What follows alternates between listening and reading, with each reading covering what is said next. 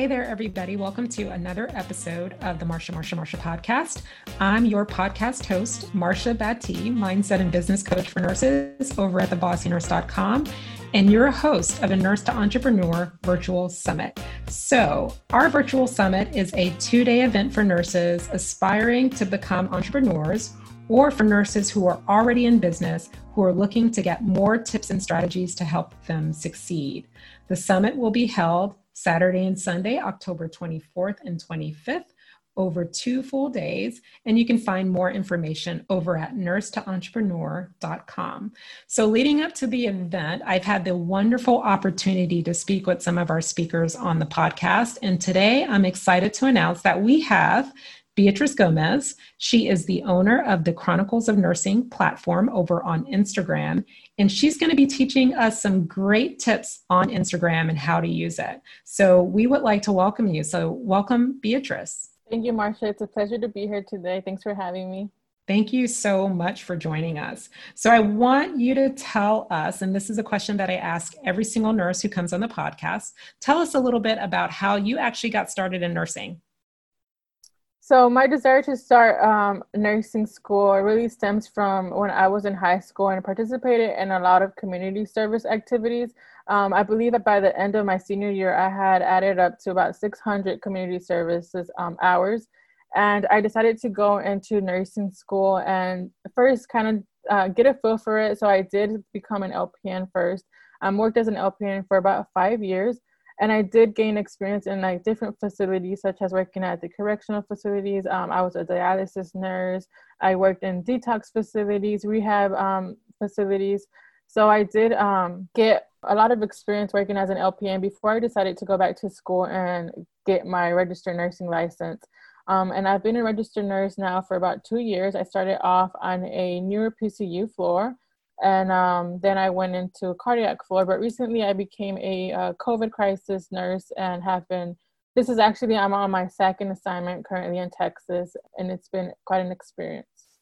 Great. So tell us a little bit about just because I'm interested about how a COVID crisis nurse nursing assignment actually works.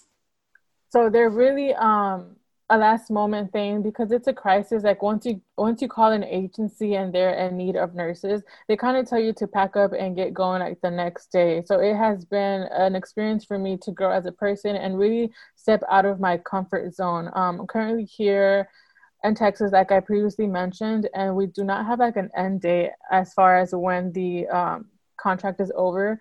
Since we're working like in a, a crisis assignment it's kind of like uh, once they don't need you, they kind of tell you like, oh, you're gonna get demobbed like the next day, um, and we're supposed to be working uh, six days a week, twelve hour shifts. So it's a very learning experience for me.